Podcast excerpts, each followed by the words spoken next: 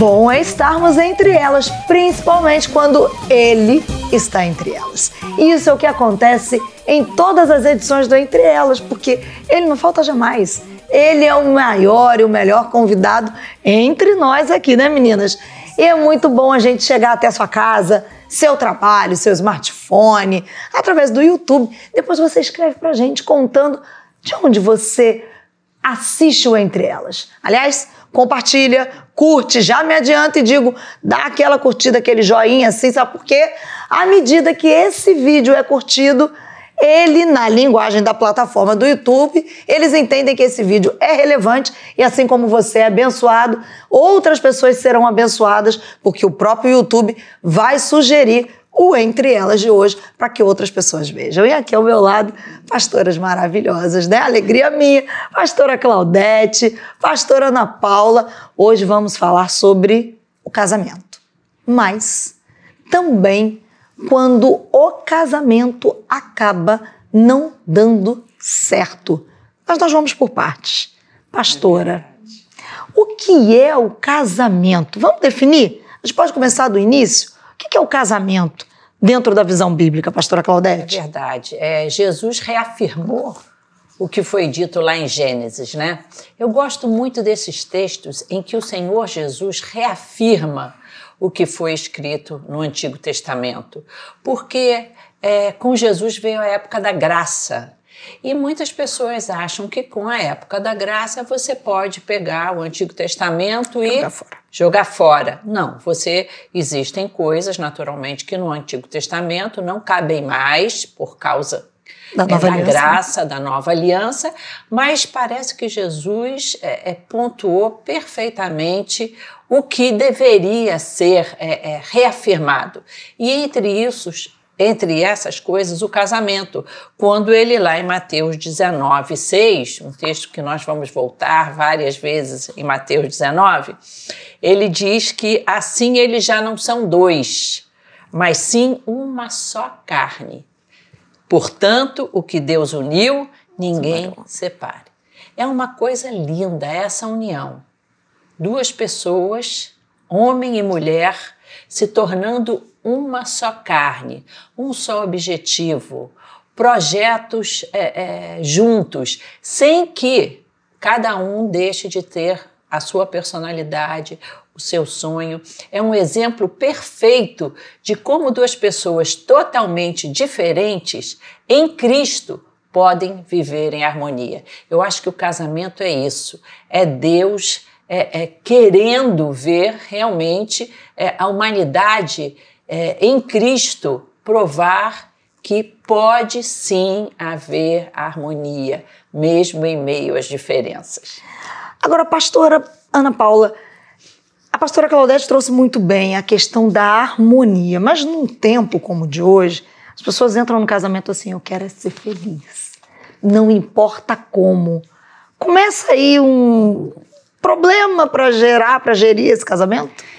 Acho muito legal quando a pastora cita que o casamento, ele nasceu no coração de Deus. É um plano, né, que foi construído pelo próprio Deus. E como construído pelo próprio Deus, ele tem as suas orientações para que esse casamento ele alcance plenamente aquilo para o qual ele foi criado. Em Efésios, no capítulo 5, nos versos 28 e 29, a palavra diz que aos maridos, mas por que não aplicar também às mulheres, né? Que elas deve, eles devem amar as suas esposas, né? E assim as suas esposas aos maridos também, como ama o próprio corpo, né? E que cuida dele, que o alimenta. Então acho que essa questão do cuidado, ela precisa ser presente dentro de um casamento, porque quando a gente entende que a gente se casa por um ato voluntário, né? Graças a Deus a gente está num tempo que cada um escolhe, é. né? O seu cônjuge, a sua, a sua esposa. Nós temos essa oportunidade, né? De conviver, de observar, porque esse tempo que antecede ao ato do casamento, ele é de extrema relevância e muitas namoro, vezes né? a gente entende como preparação para o casamento somente as questões é, pré-festa, pré-lua de mel, como se fosse uma preparação. Preparação não é isso. Né? Esse tempo é muito importante para que a gente observe conheça, já veja ali, né, alguns tratos, alguns hábitos, culturas, né, porque são importantes quando a gente decide com quem passar o resto da nossa vida.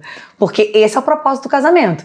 A gente faz um voto diante de Deus e que a gente promete, né, diante do, do ministro, né, até que a morte me separe. Esse é o objetivo. A gente não casa para não dar certo. A gente casa na perspectiva de que vai dar certo e que nós vamos nos empenhar para que aquilo dê certo. E claro, a gente casa para ser feliz, mas eu me lembro quando eu me casei, né, o pastor Paulo falou assim: "Você está casando para fazer ele feliz". Né? E a mesma coisa para o meu marido, você está casando para fazer ela feliz, porque quando um tem o alvo na felicidade do outro, ambos vão trabalhar em Com conjunto, certeza. em cooperação, para que essa felicidade verdadeiramente habite esse relacionamento. É verdade. É, é interessante também, eu, eu gosto muito desse texto, né? De 1 Coríntios 7, em que diz que a mulher não tem autoridade sobre o seu próprio corpo. Bem, os feministas de Vão plantão pular, né? iam é. logo dizer, você está vendo aí, olha, a Bíblia é um livro machista, mas tem que ler tudo, né? Tem que ler tudo. É, mas sim o marido. Da mesma forma, o marido não tem autoridade sobre o seu próprio corpo, mas sim a mulher. E aqui interessante está falando do, da, da, da, área sexual, sim. se referindo a isso. Então, como um pertence ao outro, como a, a, a, sexualidade de um e de outro precisa ser respeitada, harmonizada, como precisa no casamento ter essa cabeça assim de agradar o outro também sexualmente. Né? E a, a Bíblia continua dizendo: não se recusem um ao outro sexualmente falando, exceto por mútuo consentimento e durante certo tempo, para se dedicarem à oração. Depois unam-se de novo para que Satanás não os tente por não terem domínio próprio. Então, o casamento, além de ser esse cenário de harmonia, de se ajudarem uns ao, ao, outro, é também um cenário em que a sexualidade um do outro precisa ser cuidada. E é fantástico encontrarmos isso na Bíblia. É, eu acho Verdade. muito importante porque quando a gente volta na questão da cooperação, acho que o casal precisa cooperar.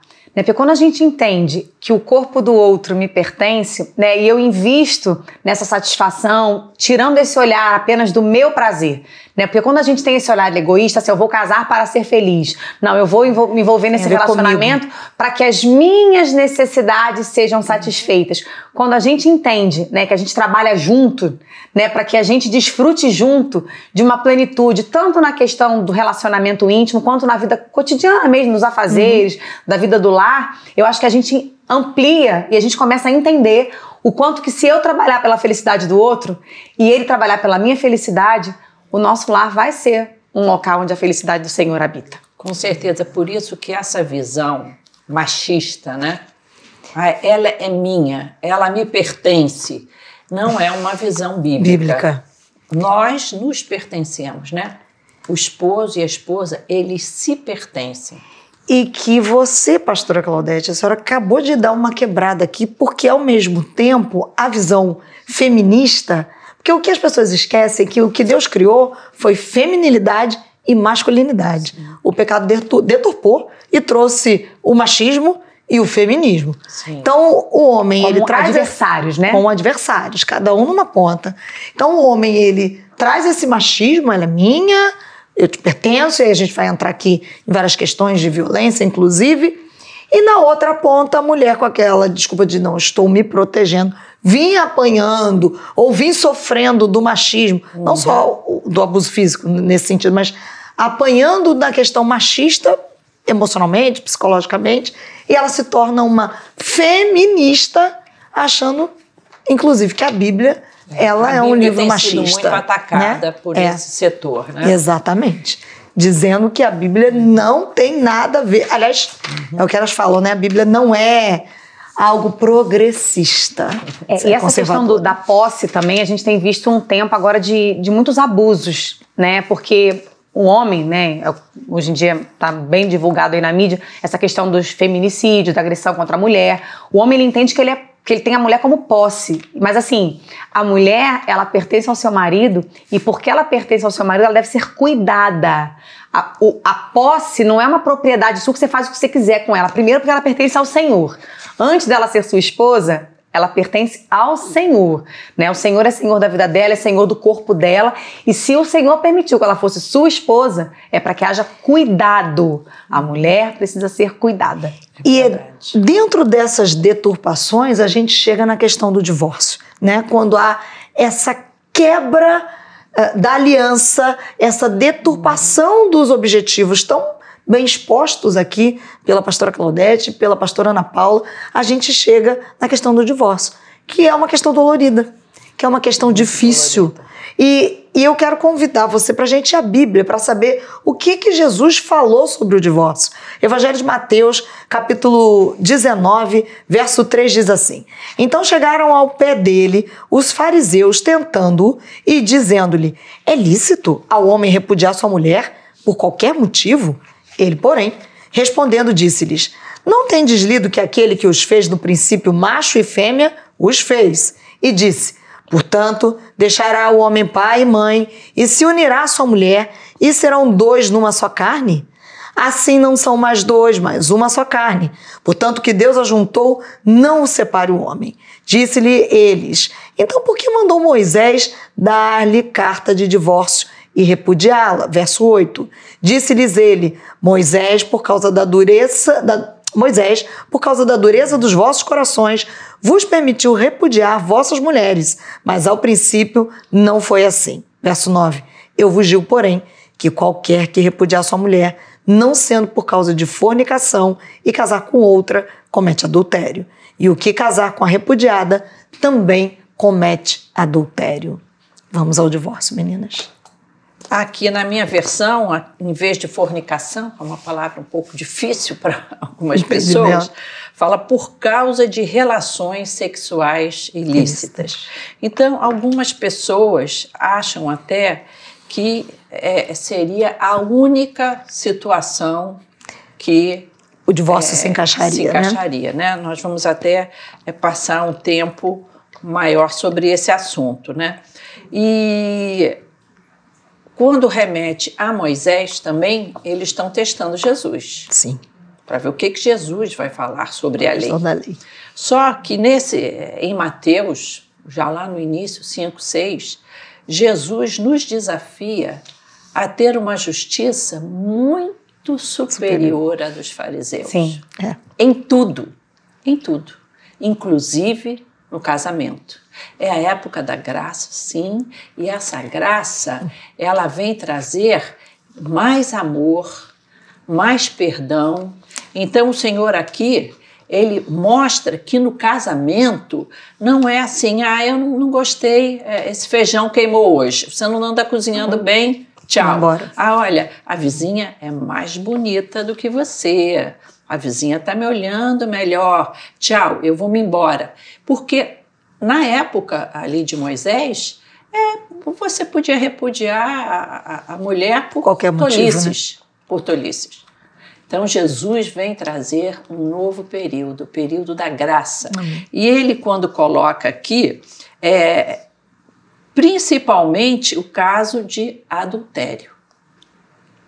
Mas existem muitos tipos de adultério, porque na realidade todo o divórcio é consequência de pecado. Seja ele o pecado de adultério, seja ele o pecado da violência, uhum. seja ele o pecado de falta de caráter, de moralidade de sexual, né? Imoralidade sexual. Todo divórcio acaba é, é, em consequência de, de violência verbal, pode ser uma violência verbal, uma intolerância, uma falta de cuidado, como a Ana Paula falou, que às vezes acontece no casamento em que estão os dois juntos, mas um aliena o outro.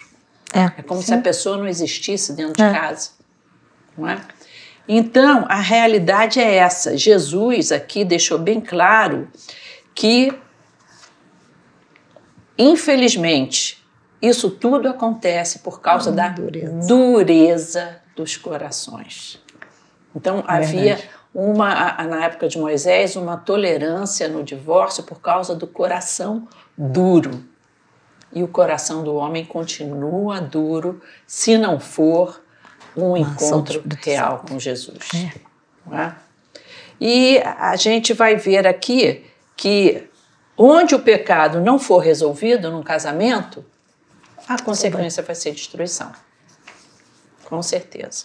Esse texto que você leu, Marcela, sobre o divórcio, eu acho muito interessante porque Jesus ele fala que, mas nem sempre foi assim, né? Porque, como eu falei logo no início, o casamento é algo que nasceu no coração de Deus, uhum.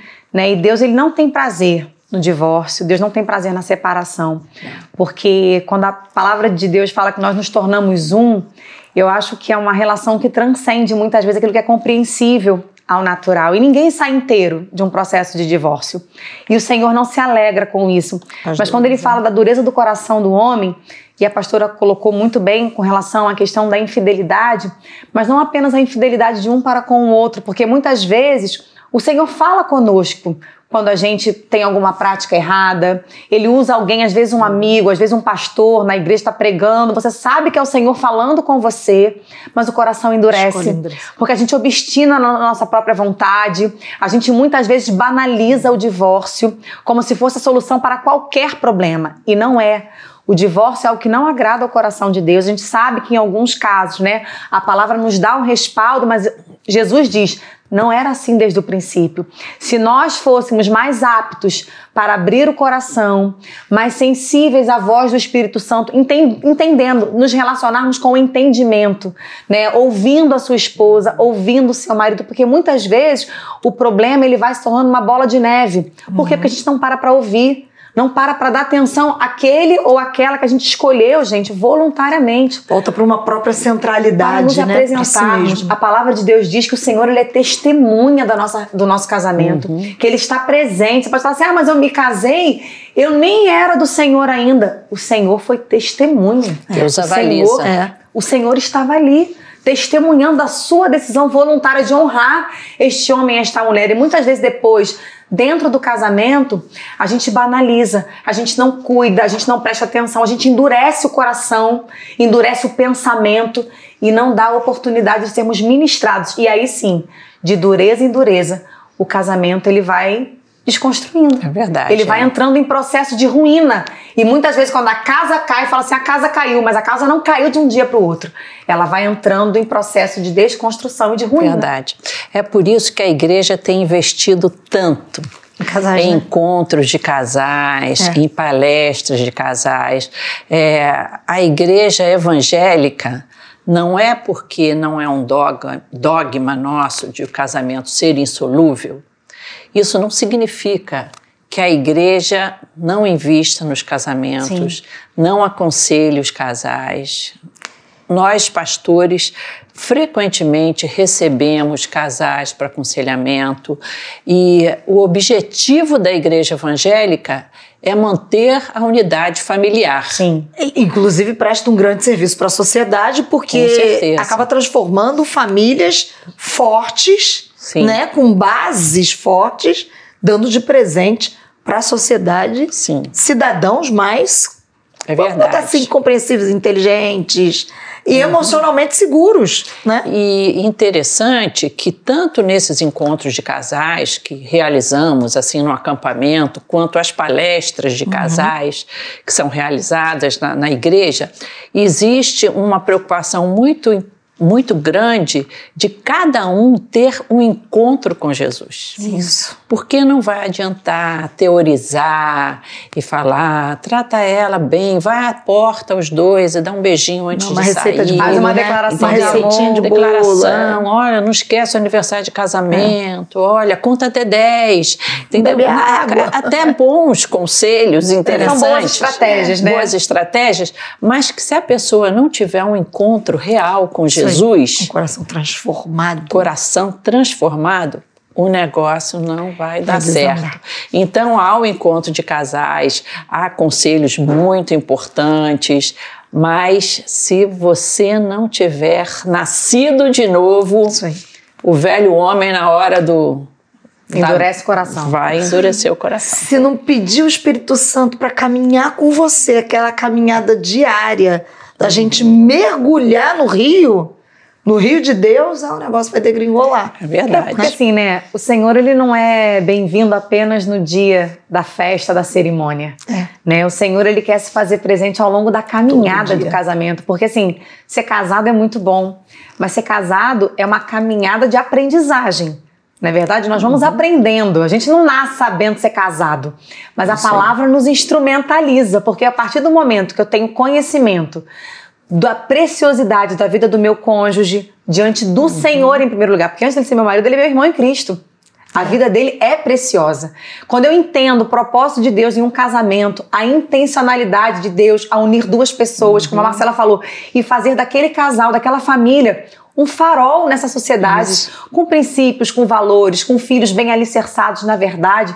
Gente, isso é algo tremendo. Isso muda é a nossa maneira de ver o outro e de ver a nossa família, o nosso lar. É verdade. Eu queria, meninas, que a gente fizesse uma pequena intervenção, algumas pequenas intervenções. Pode parecer simples isso aqui, mas não é, porque há muita gente passando por isso. Uhum. Como a gente vai. A, a pastora Claudete trouxe muito bem da questão do pecado, da dureza do coração.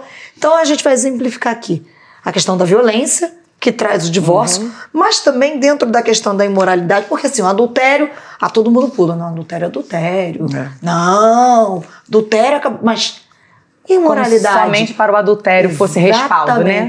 Pornografia. Hoje em dia está muito uhum. comum os relacionamentos virtuais. Ah, só uma paixãozinha virtual. Eu acho que é importante que a gente fale sobre isso. Se é ou não é uma quebra de aliança. Com certeza. Porque tem gente nos acompanhando agora e talvez esteja enredado naquele processo de dizer assim: ah, mas não é pecado. Mas tá entrando no embaraço. E até onde eu sei, é um todo embaraço. embaraço leva para o pecado. É verdade. Cedo é. ou tarde. É um pit stop. É verdade. É? Bom, existem, sempre existem aquelas pessoas que são os, é, eu costumo dizer, os santarrões, né? Que ficam fiscalizando o comportamento, assim, Ai, um do outro. e aí gostam de dizer, não, você, a separação só se tiver acontecido o adultério. Mas existem, e você tem que perdoar. Aconteceu o adultério, você perdoe. Mas vai além disso. Vai além disso. Nós não podemos é, faltar com a sensibilidade. Não é? Ninguém quer o divórcio. Eu acredito que nenhum pastor oriente para o divórcio. É, como bem falou uma pessoa muito querida minha, disse o seguinte: olha, o divórcio é a escada de incêndio de um prédio. Ela é feita para não ser usada. Ela é uma escada de emergência, tanto que ela não é muito confortável. Você não deve usar ela no dia a dia. Ninguém sobe para um prédio pela escada de emergência que fica do lado do prédio. Não é uma escada rebuscada. Que fica é. fora do prédio, não é? Ela é uma escada feita para só ser usada em caso de incêndio. Então, o divórcio é como essa escada, em que você só utiliza para sobreviver. Porque a realidade é que um casamento adoecido pelo adultério, pela imoralidade, como nós temos visto hoje, é, adultérios virtuais na internet, nisso, por relacionamento, pessoas que têm o vício de estar apaixonados. É, então, não, não é nem um, um, foi um adultério é pontual, aconteceu alguma coisa, a pessoa pecou ali pontualmente, não. Existem pessoas que eles precisam viver sempre num romance novo. A borboletinha no estômago, eles né? Eles são adúlteros é, é, viciados em, em, adultério e transforma a vida do outro no inferno. É. Porque entra o ciúme, entra a insegurança, essa pessoa perde a paz. Aonde você vai? Aonde você foi? Você demorou? Por que, que você demorou? Por que, que a pessoa fica nessa paranoia? Porque ela tem já uma história desse cônjuge uhum. de adúltero uhum. e que então fica nessa situação em que a vida se torna um verdadeiro inferno ou a pessoa está ali, já foi dormir, já foi repousar e o marido não vem. Quando vai dar conta, ele está ali, é, é às vezes, no romance na internet ou assistindo pornografia. É. Infelizmente, nós temos tido casos de divórcio nessa situação em que até se tentou um aconselhamento, tentou se encontrar um ponto ali de, de, de arrependimento, mas que não aconteceu. Então, realmente, o pecado acaba sendo a maior razão de divórcio. E esse pecado não é somente o adultério. A violência e violência verbal, Sim, agressões verbais, também tem sido causa de muitos divórcios. E quando nós estamos falando aqui é, é, não pensem vocês que nós estamos falando só é, dos homens, ah, os homens têm adulterado, os homens têm sido é, é, mais violentos. Infelizmente, as mulheres nós estamos, é, nós como pastoras que fazemos gabinete, nós temos, vi, vi, temos visto isso, as mulheres adulterando. adulterando. Infelizmente. Então, é, é, eu acho legítimo que, num caso de, de violência, a mulher parta por, para o divórcio. Ou então, no caso de violência, o homem parta, parta para o divórcio. divórcio. Já houve caso já houve caso de sermos procurados por um marido que a mulher batia nele. Meu Deus. A mulher agredia ele e ele tinha que fugir de casa. Para, contando não. assim, parece Parece engraçado, brincadeira, né? É. Mas ele tinha Triste. que, literalmente, um homem de Deus, um homem abençoado, e que ele tinha que sair de casa para não continuar apanhando da esposa. Então, são situações legítimas. Nós vemos aqui em Malaquias 2,16 que é, Deus odeia o divórcio, não é? Aqui fala o seguinte: porque o Senhor, o Deus de Israel, diz que odeia o divórcio, mas também aquele que cobre de violência as suas roupas. Diz o Senhor dos Exércitos. Portanto, tenham cuidado e não, sejam, não sejam infiéis. Então, ele tanto odeia o divórcio como também aquele que usa de violência. Então, a violência dentro de um lar é um caso legítimo de divórcio. Essa questão dos, né, desses adultérios virtuais é uma coisa que infelizmente tem, tem crescido bastante, né? E muitos não consideram como adultério porque não chegaram às vias de fato.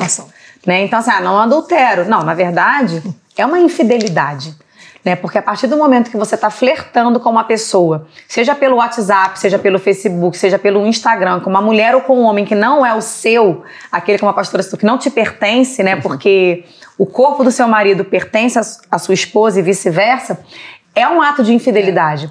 Porque você uma está abrindo a oportunidade sabe assim, para que o pecado entre na sua vida. Você está Sim. despertando a sua sexualidade para um objetivo que não é a sua esposa. Exatamente. E é a quebra você da aliança, né? É. Que, que foi se comprometida Você está despertando um interesse, né? Que por mais que a princípio não seja a sua intenção saciá-lo, é um, é, um, é um perigoso brincar com o pecado. Se você é comprometido, né? Você deve dedicar a sua atenção, os seus desejos, o seu olhar, como as crianças cantam, né? Cuidar do olhinho com o que, vê. Uhum. Muito adulto tinha que estar tá ouvindo essa musiquinha lá no departamento verdade. infantil. Cuidar do vidinho que você escuta. É verdade. Né? Porque assim, a grama do vizinho ela é sempre mais verde do que a nossa, aos nossos olhos. E agora, é ato de infidelidade sim, porque você está despertando interesse, permitindo que sentimentos e emoções suas estejam sendo né, despertadas por um homem que não é o seu ou por uma é. mulher que não é a sua, e isso não agrada ao Senhor. É, e a Bíblia é clara, né, quanto a isso. E manda foto, né, manda fotinho de roupinha assim, de roupinha assado. Tudo que precisa ser visto é pro seu marido e pra sua esposa. E, e um adendo para as mulheres, porque há mulheres que estão entrando nesse tipo de relacionamento e dizem: ah, mas é porque o meu marido, ele não me elogia. ele não fala para mim. E aí o fulano no trabalho, o vizinho, na academia, sei lá onde é, acaba falando e ela vai se enredando. Daqui a pouco você vai perder seu casamento. Mas assim, tem mulheres né? que às vezes reclamam, né, que o marido não, não, não elogia, que o marido não é gentil. Aí eu pergunto, você é? Isso aí. Verdade. Você Isso elogia aí. o seu marido? Você admira o seu marido? Isso Porque aí. assim, é difícil a gente amar quem a gente não admira.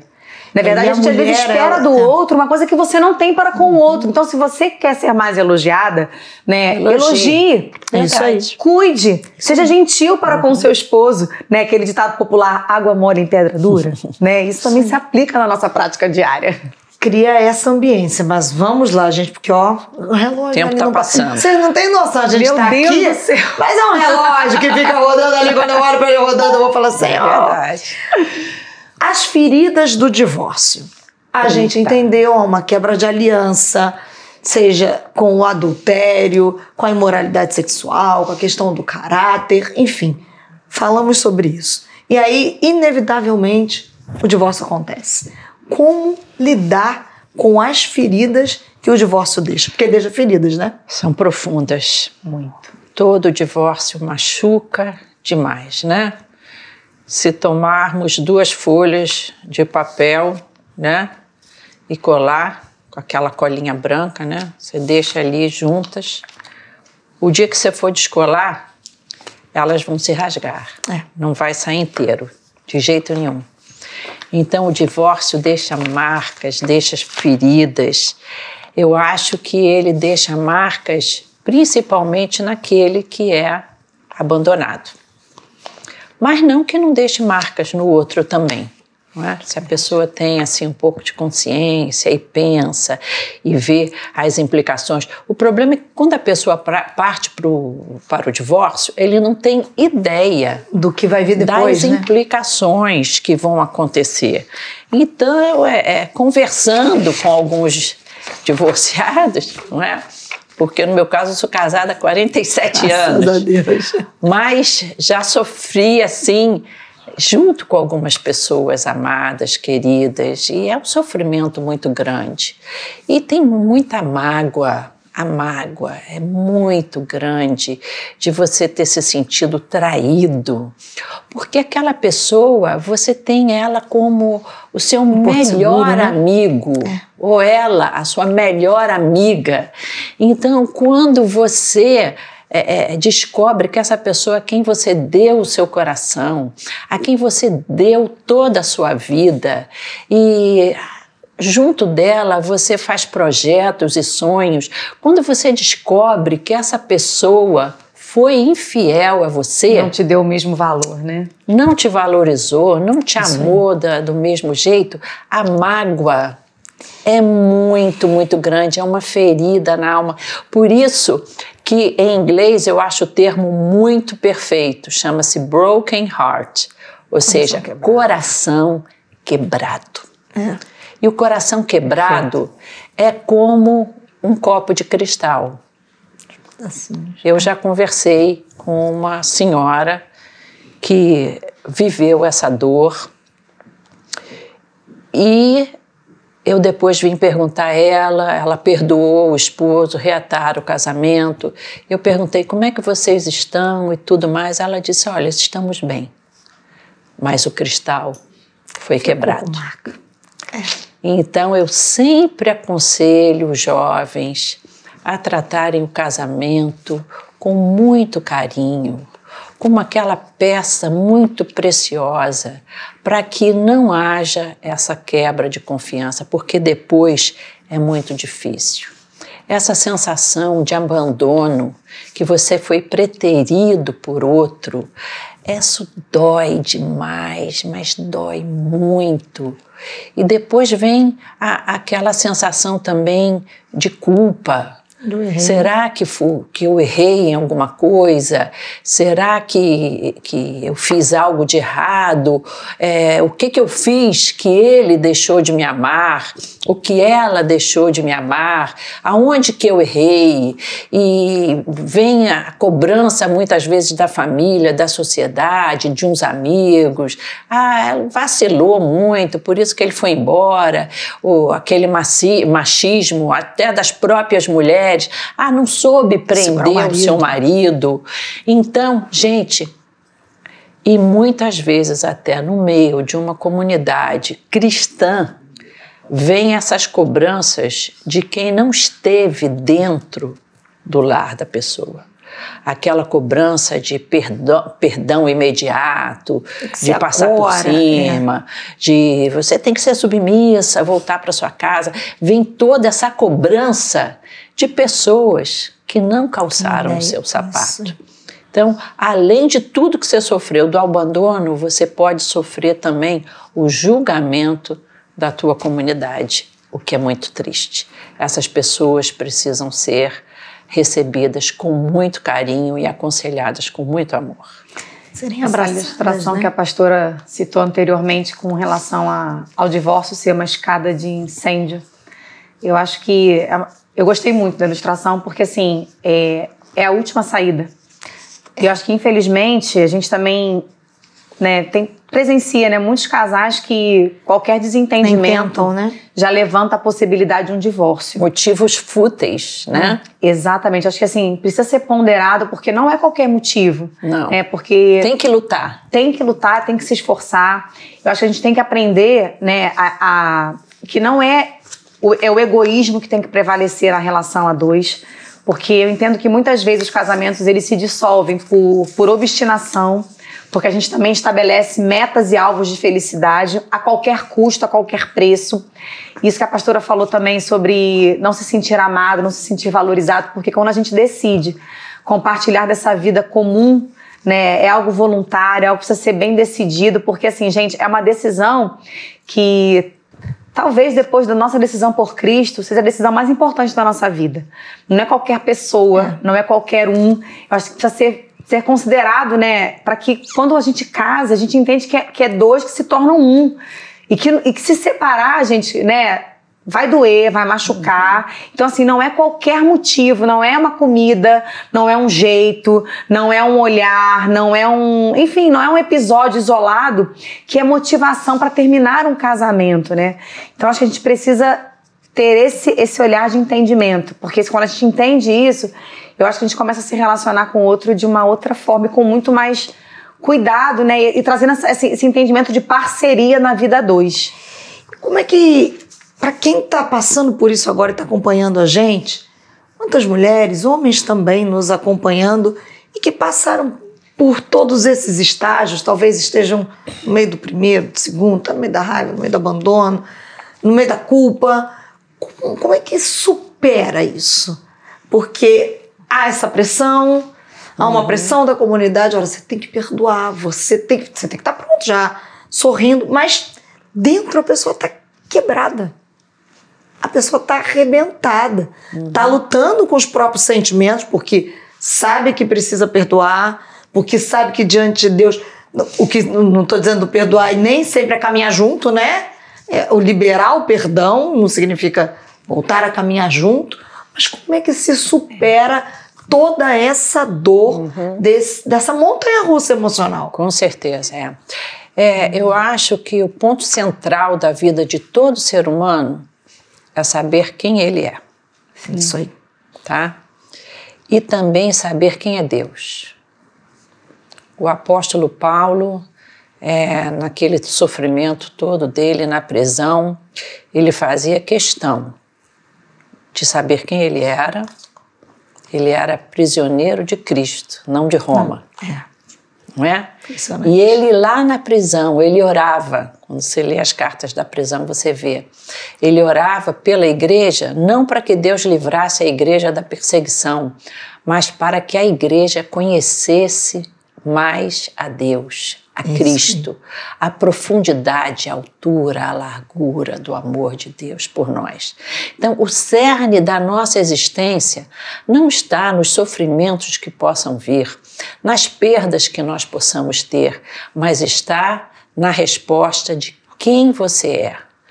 Quando eu aconselho mulheres nessa situação, ou mesmo homens, é, eu procuro que ela veja quem ela é como ela é uma pessoa preciosa. E geralmente, quando vem me contar assim, Fulano foi embora de casa, fez as malas e foi embora. Eu falei, eu falo, que pena, ele não vai estar ao seu lado para ver o quanto você vai ser feliz. A pessoa me pergunta, mas eu vou continuar a ser, a ser feliz? Eu, feliz. Existe felicidade para mim nesse cenário? Eu digo, você sabe que Deus te ama? Sei. Você ama Deus? Sei. Não há dúvida, você vai ser feliz. Que pena que essa pessoa está saindo de um cenário de felicidade. E que, pelo que a minha a, a pessoa geralmente compartilha comigo, dizendo assim, por razões que não vão levá-la à felicidade. De maneira nenhuma.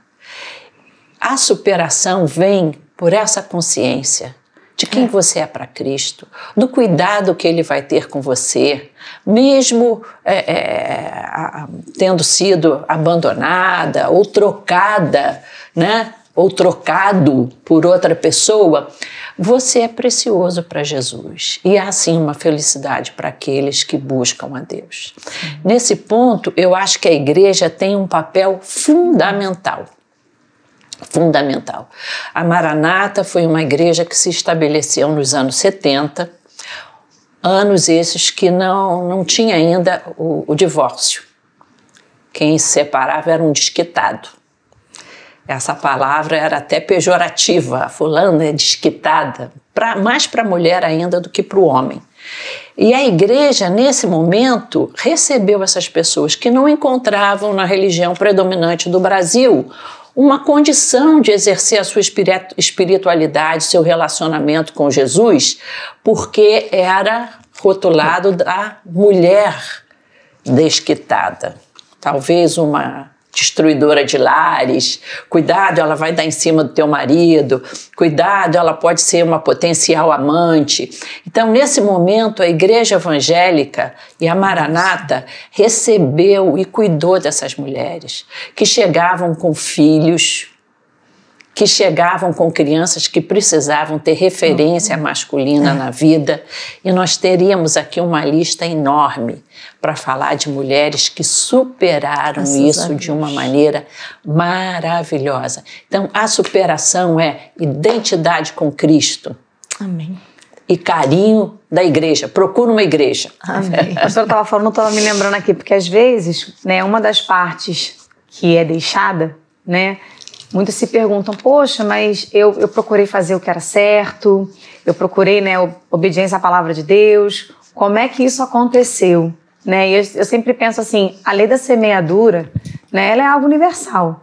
Falei assim, o que você fez para o Senhor, por mais que o outro não tenha sabido dar o devido valor, o Senhor saberá. E, e a restauração virá. Porque você fala assim, cara, mas ele foi embora, ele desistiu, ele não quer mais. Mas o que você semeou em obediência ao Senhor, o Senhor viu. E o Senhor recebeu, não foi em vão.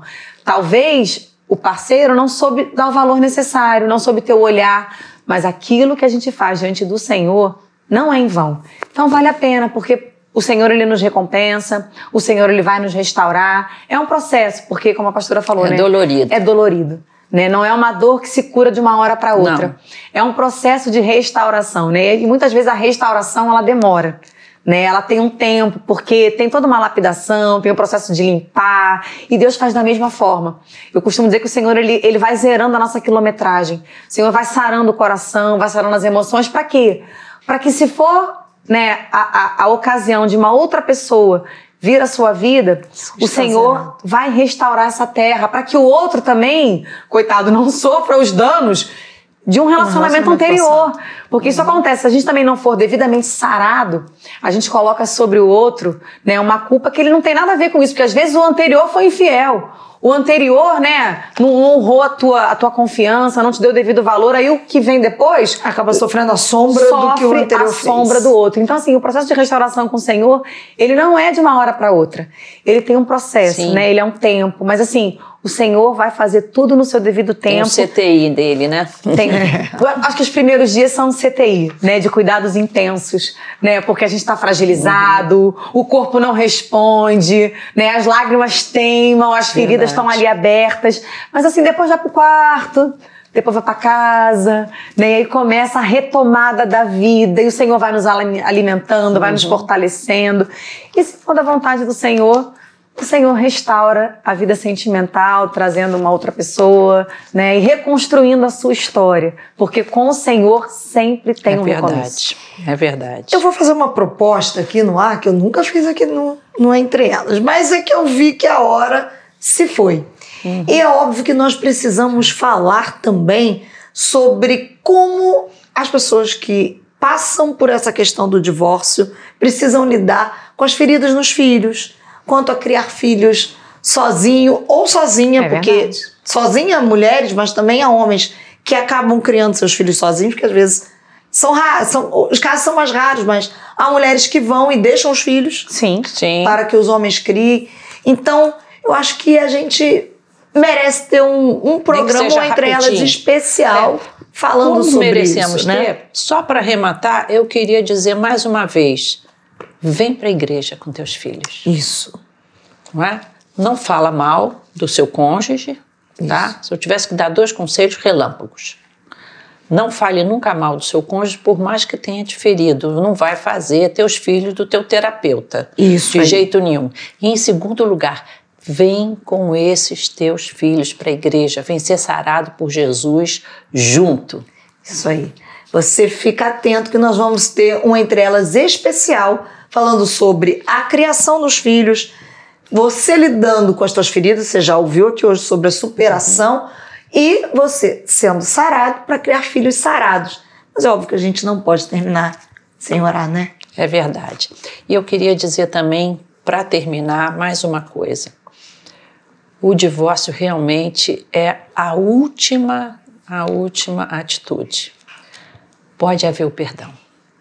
Eu tenho visto muitos e muitos casos de perdão, em que os casais se comprometem com Deus primeiro, para depois se comprometerem um com o outro.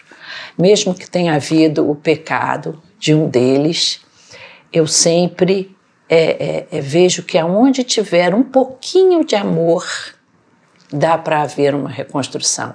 E Jesus é faz é esse milagre. Uhum. Jesus faz o milagre de renascer o amor, de restaurar o amor. Tem, tem muitos e muitos casos em que o homem perdoou a esposa de adultério, em que a mulher perdoou o seu marido de adultério e que eles foram juntos buscar em Cristo Jesus um, uma nova união com Cristo e o perdão é algo que vem Tremendo. de Deus. Amém. Portanto, não tome nenhuma decisão sem antes buscar em Deus uma solução para o seu casamento. Ano passado, a gente teve uma experiência que marcou a minha vida, assim, né? A gente participou de uma cerimônia de um recasamento. Tremendo, né, pastor? Assim, Foi. um casal, eles já estavam divorciados, três anos, e casaram de novo. Mesmo marido com a mesma mulher. E foi assim tremendo, sabe, o processo dessa restauração, dessa cura e do que Deus tem feito nas nossas, né, na nossa vida, no nosso meio e testemunhar isso foi foi, foi muito lindo. Amém. Glória a Deus, porque o nosso Deus faz, ele é, era e há de ser. É verdade. Vamos orar? Vamos orar. Nós vamos estender a nossa mão simbolicamente para abençoar Sim. você que está aí acompanhando a gente. Pare Ore, pastora Claudete vai orar por nós, vai orar Amém. por você. Nós cremos Amém, num Jesus. Deus que muda, restaura, transforma. Para o nosso Deus não há impossíveis. Amém. Senhor Jesus, eu quero te pedir por esta mulher que está nos assistindo, este Amém, homem, ou até mesmo este Amém. casal que está assistindo junto a Amém, esse Jesus. nosso programa.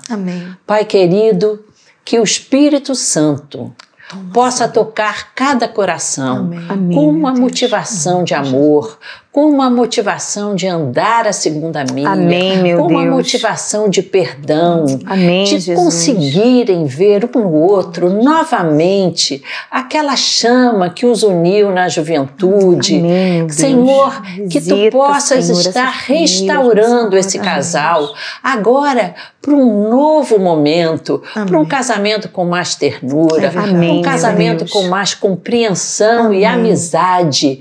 Porque, Senhor, tu podes fazer. Amém, Não importa o cenário, o quanto tenham se machucado. É se tu estiveres nesse lar, nesse casamento, Amém. ele pode ser uma bênção. Amém. Deus abençoe você que está nos assistindo e coloque no seu coração Amém, meu Deus. também a sua motivação, oh, que a Deus, sua motivação e mais a bênção de Jesus vai dar a você um novo casamento. Amém.